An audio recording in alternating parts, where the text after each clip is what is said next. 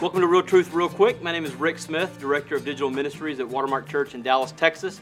And I'm here with our pastor, Todd Wagner. Hello, Rick. Looking like a coach again today. Well, I you like know. it. Yes, sir. I like it. Well, hey, here's the question this week is this uh, What's a loving response when my friend tells me they're gay? All right, this is not just a hypothetical question for me. It happened to me in 1985. Uh, and I mentioned this in one of the last episodes we did. I, I said that Michael Sam is about to be one of the first uh, athletes in a major sport to come out as a homosexual. I said he's clearly not the first. I know that because the very first friend that I ever met that uh, I knew was a homosexual happened to play professional sports. And not just any professional sport, it happens to be the same sport Michael Sam is involved in. And not just any position, he happened to be a lineman which blew all my categories for homosexual friends and homosexual people. I thought, I don't know what they did. They might be dancers, but they're certainly not linemen in the NFL. And this particular friend was. And um, I'll tell you how I responded to him. Now, the very first thing you got to ask when you come across uh, this is Are you talking about a friend that knows Jesus or a friend that doesn't? So, based on that, there's going to be a, a tree of different responses.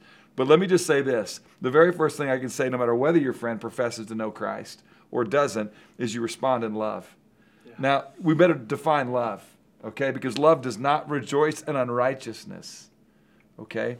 Um, love speaks the truth. Better is open rebuke than love that is concealed. Faithful are the wounds of a friend, but deceitful are the kisses of an enemy. Brethren, the scripture says, even if any of you is caught in any spiritual trespass, um, it says you should respond in a spirit of gentleness, looking first to yourself, lest you too be tempted. And so, how are you tempted to respond to anybody who tells you something in a way where you might be tempted? You might be first tempted to be so foolish and ignorant as to believe that they have a problem different than you. Now, they might have a different sin expression than you, but here's what I would tell you is you better make sure that you yourself know that there's lots in your life that is not as it should be. And so that's why you want to do it gently and not like you're going to uh, speak to them in a condescending manner or like their struggle is uh, somehow different from yours. It's an expression of idolatry and looking for life and brokenness. So you want to um, make sure that you don't talk to them arrogantly, and also you want to make sure that you don't talk to them impatiently when they maybe don't respond right away. That that's a problem. So let's just kind of go back to that, that that central question: Is that person a believer or are they not? One of the things I would often do, and in fact, you know, there's a link I think that we're going to put up to a message I did when I talked about this topic, and I said, you know, um, you know, homosexuality and same-sex marriage, uh, an apology, an answer, and an assignment. Yeah. And I apologize for the way the church has traditionally responded to this. If I'm dealing with a believer, I mean a non believing friend, somebody who doesn't say they come from a worldview informed by the scriptures in Christ, obviously I don't want to appeal to God's word um, to them and say, well, you shouldn't do this because God says you can't. What I want to talk about is uh, with them, just from a purely loving standpoint, I'm going to say, hey, listen, um, whenever we try and find life in anything other than God, it's, it's not going to lead to the life that we want. I'm not surprised when they do it because, as I think I said before, I'm never surprised when a sinner sins. But I'm going to let them know that what they're trying to do is find life apart from where life can ultimately be found, and that's not going to work. And, and that the answer to their life's issues is not to express themselves sexually or in any other way, in a way that seems right to them. So, what I would say to my non believing friend is hey, I love you, I care about you. And because of that, I, I want to speak into your life about some of the choices that you're making.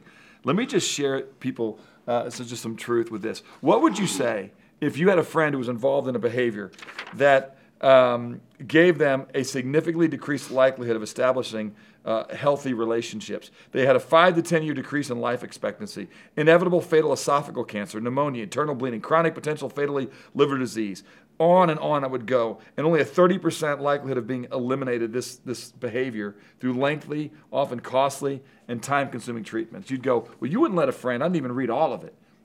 You wouldn't sit there and remain silent when a friend did that. No. Well, that's what happens to a person who's abusing alcohol. And so when I would have a friend that would come to me and say, Well, alcohol's not my issue, I just want to express myself sexually. Well, let me just read you this people that are involved in homosexual relationships, females, for instance, that are involved in lesbian relationships are almost 20 times more likely to contract syphilis than females that are involved in heterosexual relationships. And that's outside of marriage. Okay? Let me just read this to you, though. It, it, you have a 25 to 30 year decrease in life expectancy for multiple reasons. Inevitable fatal immune disease, including associated cancers, frequently fatal rectal cancer, multiple bowel and other infectious diseases, chronic potentially fatal liver disease, infectious hepatitis, which increases the risk of liver cancer, a much higher than usual incidence of suicide, and on and on it goes. What, a friend wouldn't let a friend participate in a behavior like that without speaking as lovingly as they could to him. Now, we're going to probably have to do a whole other episode on what we do with a believer who says, I'm a believer and I don't believe the Bible says homosexuality is wrong. But that's not this question. Yeah. What I would say, though, that we need to say to a friend who comes to us and says, Not I struggle with homosexuality, because if they struggle with homosexuality and they're availing themselves to all the means of grace that I do, and my struggle with heterosexual fidelity, then we just keep pursuing Christ together. But when they say, I am going to surrender to homosexuality, then the Bible tells you the way you love that friend, if they're a believer, is Matthew 18, where you go to them alone in verse 15, you go to them with others in verse 16, and you go to the wider community of Christ that knows them and helps them understand that that behavior is inconsistent with their profession. But you and I are going to do a whole episode on what to say to those who say that the Bible doesn't really say, that's just a misinterpretation. Great stuff. Thanks, Todd. Hey, listen, we know this is a topic that a lot of people are talking about, a lot of people have questions on, and so we would encourage you uh, to continue this conversation in the comment section. We- We'll jump in there and dialogue with you, and um, we'll continue this discussion there, and we'll see you next week on another episode of Real Truth Real Quick.